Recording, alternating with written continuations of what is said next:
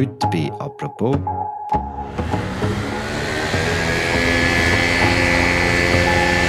Es ist Herbst. Die Blätter werden goldig rot, sie gehen von den Bäumen, sie liegen auf der Strasse, auf dem Trottoir, auf dem Vorplatz. Aber nicht für lang.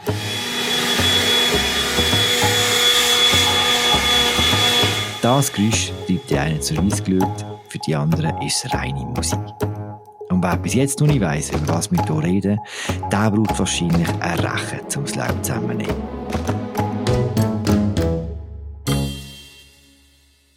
Heute geht es bei apropos um einen Laubblöser. Um einen Hass auf einen Laubblöser, um Lärm. Der Experte für das Thema ist Jan Scherix. Er ist Report für Seite 3 und ist mir jetzt zugeschaltet aus Zürich. Mein Name ist Philipp Lose. Das ist eine neue Folge von Apropos im täglichen Podcast vom Tagesanzeiger und der Redaktion Salut Philipp. Jan, hast du selber einen Laubenblöser? Nein, und werde auch nie einen haben. Du kannst also ganz neutral an das Thema an hast du ja gemacht. Du bist nach Hettlingen gefahren. Wo ist das und was ist dort? Das ist im äh, Zürcher Weinland, äh, wunderschön gelegen, am Rand vom äh, Bauerndorf. Und dort hat äh, Paul Vögeli seine Werkstatt. Die hat er vom Vater übernommen, die gibt es seit 60 Jahren. Und das ist so für Leute im Umkreis, im größeren Umkreis, eine Adresse, wenn wirklich eine Maschine gar nicht mehr will irgendwelche Sachen hat, die nicht mehr funktionieren und dann gehen sie zum Paul Vögli, weil der kann alles flicken. Wer ist er?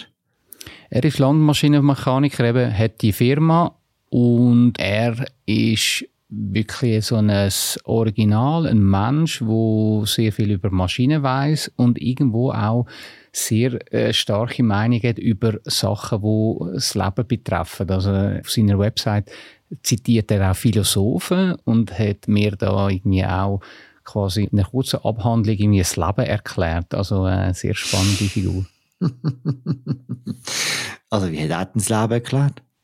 Ja, dass man alles ein bisschen genauer muss anschauen muss, dass alles auch nicht so einfach in schwarz und weiß zu unterteilen ist und eben auch der Laubbläser, der ist eben nicht einfach nur lärmig und böse und nervig, sondern der, hat, der macht durchaus Sinn für ihn. Er hat eben eine sehr dezidierte Meinung zu Laubbläser. Wenn ihr schnell sein wollt und es muss zack schnell gemacht sein, ist das das Wichtigste. Aber es ist nicht immer der Laubbläser das beste Gerät. Das ist ganz klar. Wenn braucht er den Laubbläser, wenn braucht er ihn nicht? Also für sich die braucht er ihn und für seinen Innenhof und Hinterhof von der Werkstatt braucht er ihn auch. Er braucht ihn aber einfach natürlich nicht zu Unzeiten, zu unchristlichen Zeiten, also am Morgen, auch über den Mittag. Also er haltet sich dran und er braucht ihn nur kurz und sehr effizient. Und das ist ein bisschen sein Mantra, dass er eben richtig eingesetzt durchaus Sinn macht. Mhm. Und was heisst denn richtig eingesetzt? Wie tut man einen Laubbläser möglichst effizient brauchen? Er fragt zuerst mal, für was braucht ein Kunde ein Laubbläser? Also wie, wie groß ist das Areal, das er muss bearbeiten muss? Hat es dort Rasen? Hat es dort Beton? Hat es dort viele Ritzen? Lange eben ein Elektrogerät? Muss es ein Benziner sein? Wie stark muss das sein? Also das ist, äh, das ist wie, also nach, nachdem er mir das alles erklärt hat, habe ich zuerst mal gemerkt, das ist eben, es ist nicht einfach ein Laubbläser und den kauft man mhm. in der Lande, sondern man muss sich beraten lassen und man muss das richtige Gerät haben und vor allem auch, man muss das richtig unterhalten, weil wenn es nicht richtig unterhalten wird, dann wird es auch lauter. Ah, was für ein Gerät braucht denn der Herr Vögeli selber? Ja, also ich will jetzt da keine Werbung machen, aber es gibt einen äh, Hersteller aus Schweden, wo er darauf schwört. Er sagt aber auch, es gibt noch aus Amerika äh, eine Marke, die sehr gut ist. Das ist, sind übrigens die Erfinder der Laubbläser. Also die Geschichte geht zurück auf einen japanischen Erfinder, der die Laubbläser in den 60er Jahren auf den Markt gebracht hat, vor allem in Amerika. Und dort sind sie dann sehr erfolgreich geworden. Und eben er sagt, in gewissen Bereichen braucht er akkubetriebene Laubbläser, aber er sagt eben auch, ein Benzinerli, er nennt die so, ist eben auch nicht nur schlecht. Mhm. Was sind denn die Unterschiede jetzt, mal abgesehen davon, eben das eine ist mit Strom, das andere ist mit Benzin. Kannst du mir erklären, was denn genau der grosse Unterschied zwischen diesen zwei Arten ist? Ja, also der Antrieb ist natürlich der grosse Unterschied, aber es ist natürlich entscheidend noch die Reichweite, oder? Und da haben natürlich Benzinerlis einen sehr grossen Vorteil. Die haben viel länger und sind in der Regel auch stärker. Und in dem Fall auch Leute, logischerweise, oder? Mm, nein, nicht unbedingt. Das äh, ist natürlich ein Augenöffner gewesen, wo man den Paul Vögeli äh, beschert hat, dass es eigentlich nicht der Motor ist, der die Leute nervt, sondern es ist der Luftstrom, der durch eine enge Öffnung gezwängt wird und der macht am meisten Lärm. Hm. In dem Fall spielt es keine Rolle, eben wie stark so ein Gerät ist, wegen dem Lärm. Doch, natürlich, eben, je stärker das Gerät ist, umso stärker der Luftstrom, oder? Und der Luftstrom, der kann je nach Modell bis zu 350 Stundenkilometer betragen. Also das sind also wirklich so orkanartige Luftströme, die dort rausgehen, oder? Und dann je nachdem, wie die Öffnung ist, ist die noch bogen, ist die gerade, ist das natürlich lauter, oder? Und wenn sie noch kaputt sind, die Öffnungen, oder vielleicht irgendwie auch irgendwie noch das Stottern drin, dann ist es noch lauter, oder? Und wenn man es natürlich hm. noch am Morgen um 7 Uhr macht, dann ist natürlich der Knatsch vorprogrammiert. Dann ist es langsam ziemlich laut. Du hast vorhin erzählt, in den 60er Jahren hat das ein japanischer Erfinder in Amerika eingeführt, die Laublöser.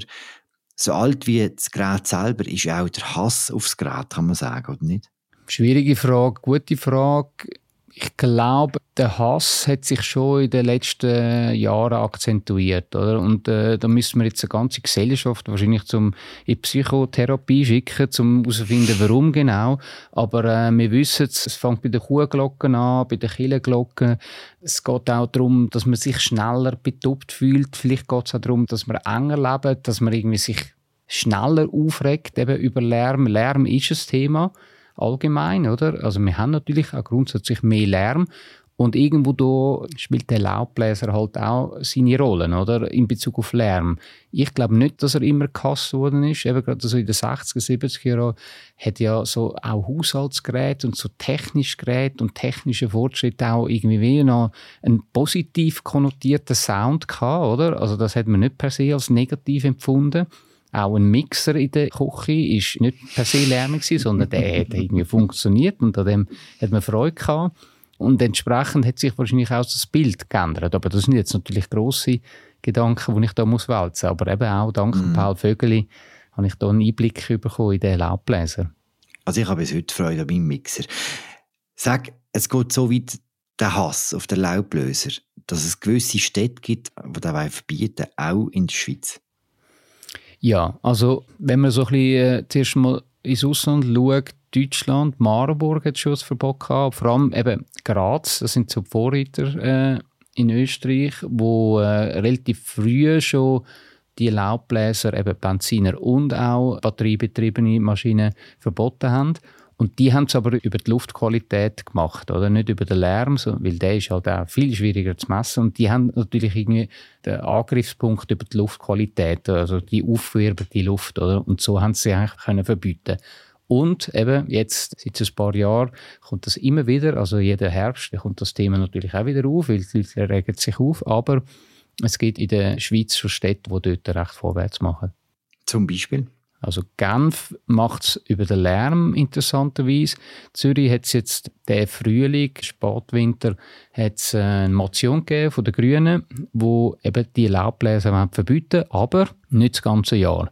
Also die, die, Grünen haben durchaus gesehen, dass die Profis, also Gartenprofis, Gemeinsmitarbeiter, dass die das Gerät durchaus können brauchen oder müssen brauchen. Also sie haben eine Motion eingestellt, wo halt wirklich das Verbot von Januar bis September fordern. Also in der, in der laubreichen Zeit ist der Laubbläser immer noch erlaubt. Und was sind die Gründe der Grünen? Eher Lärm oder eher Luft? Beides. Beides. Sie haben es jetzt nicht so klar dezidiert definiert, aber es ist äh, im, im Endeffekt, ich habe dann auch mit dem Lokalpolitiker geredet, äh, im, im Endeffekt ist es schon vor allem der Lärm. Weiss man aktuell, wie viele Laubblöse die Stadt Zürich einsetzt? Weiss man ganz genau, 138 sind es derzeit. Okay. Und das ist nur quasi, dass äh, die Stadt kann in die Trottoir von Laub befreien Genau, oder? Und sie wissen ganz genau, das ist ein Politikum, die Zahl, oder? Und ich habe auch gefragt, hat sich die Zahl verändert in den letzten Jahren? Sie sagen nein, die sind in den letzten Jahren eher sogar noch ein bisschen abgegangen oder zumindest konstant geblieben. Also es gibt keinen Ausbau es gibt auch ganz klare Richtlinien, wenn sie die Laubbläser einsetzen wollen. Und ich glaube auch nicht, dass das der Hauptpunkt ist vom Ärger oder wie du sagst, vom Hass auf das Gerät, sondern es ist wirklich einfach der Nachbar, wo zu einer Unzeit und total ineffizient die drei Blättchen ums Verrecken von, von, der, äh, von der Vorfahrt muss weghaben. Du hast vorhin Graz erwähnt, in Österreich, wo schon seit längerem ein Verbot von Laublösen kennt. Was sind denn dort die Erfahrungen, die man gemacht hat? Ich habe mit dem Wolfgang Götzhaber telefoniert. Er ist vom Umweltamt Graz. Auch ein sehr interessanter Mensch, der sehr dezidiert und unterhaltsam die Geschichte erzählt hat in Graz. Er sagt ganz klar, die Laubbläser braucht es wirklich nicht. Es ist auch nicht so, dass die Stadt unordentlicher geworden ist. Aber was er auch sagt, und das habe ich noch interessant gefunden, dass sich der ganze Konflikt natürlich jetzt schon auch äh, so ein bisschen offizialisiert hat, oder? Weil man eben kann Anzeigen machen kann, weil man sich nicht mehr einfach nur aufregt, sondern weil man effektiv dann auch ein Mittel hat gegen den Nachbarn, der seine drei Blättchen muss, muss wegwinden am Morgen früh am Sonntag und da gibt es dann halt eine Anzeige, oder? Und das führt natürlich dann äh, zu einer komplexeren Debatte rund um den Laubbläser. Aber er sagt halt, mhm. äh, das, das ist so es wert, das nehmen wir an. Es hat jetzt auch noch nicht so viele Verzeihungen gegeben in den letzten zwei Jahren und es ist auch nicht so, dass die Polizei dann da massenhaft Bussen verteilt. Würdest du sagen, das ist auch ein bisschen ein Stadt-Land-Thema, dass man in der Stadt ein bisschen heikler ist auf, auf so Geräte, also auf dem Land ein bisschen anders, ein bisschen entspannter anschaut? Habe ich mir auch überlegt und ich habe bisher noch keine richtige Antwort bekommen, weil eben, es ist dann auch die Frage, was zählt man zu der Stadt, was zählt man zum Land, aber ich glaube, es gibt doch eine andere Herangehensweise an Lärm und vor allem auch wie man das quasi seinen Mitmenschen kommuniziert, wenn einem etwas nervt. Ich glaube schon, dass es ein Stück weit in der Stadt viel schneller auch zu einer Lärmklage kommt, zu einem Nerven, weil man eben auch nicht genau weiß, warum macht er das jetzt, oder? Der Paul Völge hat mir eine interessante Geschichte erzählt, dass er einen Nachbar hat bei sich in Hettlingen, wo wirklich zweimal in der Woche sehr intensiv mit einem Laubbläser ums Haus umrennt bis er verstanden hat, dass er das immer genau dann macht, wenn die Putzmaschine kommt von der Gemeinde. Dass er quasi das Laub super schnell an die Stelle kann bringen dass dann die Maschine das Laub dann gerade mitnimmt, oder? Und er hat wie gefunden, mhm. seit er das weiß, nervt er sich auch weniger über den Lärm. Sind Laublöser eigentlich eher spießig oder doch praktisch? Also ich muss schon sagen, ich verstehe mittlerweile warum das es Laubbläser gibt.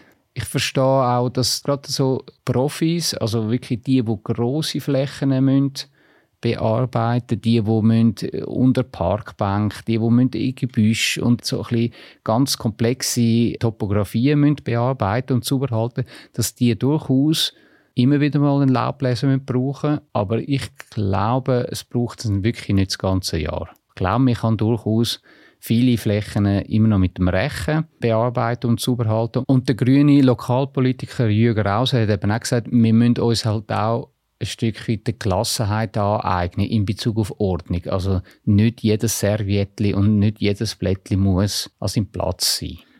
Wie würde denn der Herr Vögel die Frage beantworten? Ja, eben, ganz klar. Sie sind praktisch und richtig eingesetzt und richtig unterhalten. Also muss auch nicht unbedingt gerade bei ihm sein, aber es kann natürlich in seiner Werkstatt sein. Dann ist das das richtige Gerät. Danke, Jan. Gutes Rechen. Danke dir, viel. Den Text von Jan Scherix würde ich sehr gerne in Episodenbeschrift verlinken. Das war sie, unsere Folge über Laublöser an und für sich und der Ärger, den er manchmal auslöst. Danke, dass ihr zugelassen habt. Wir hören uns morgen wieder. Bis dann. Ciao zusammen.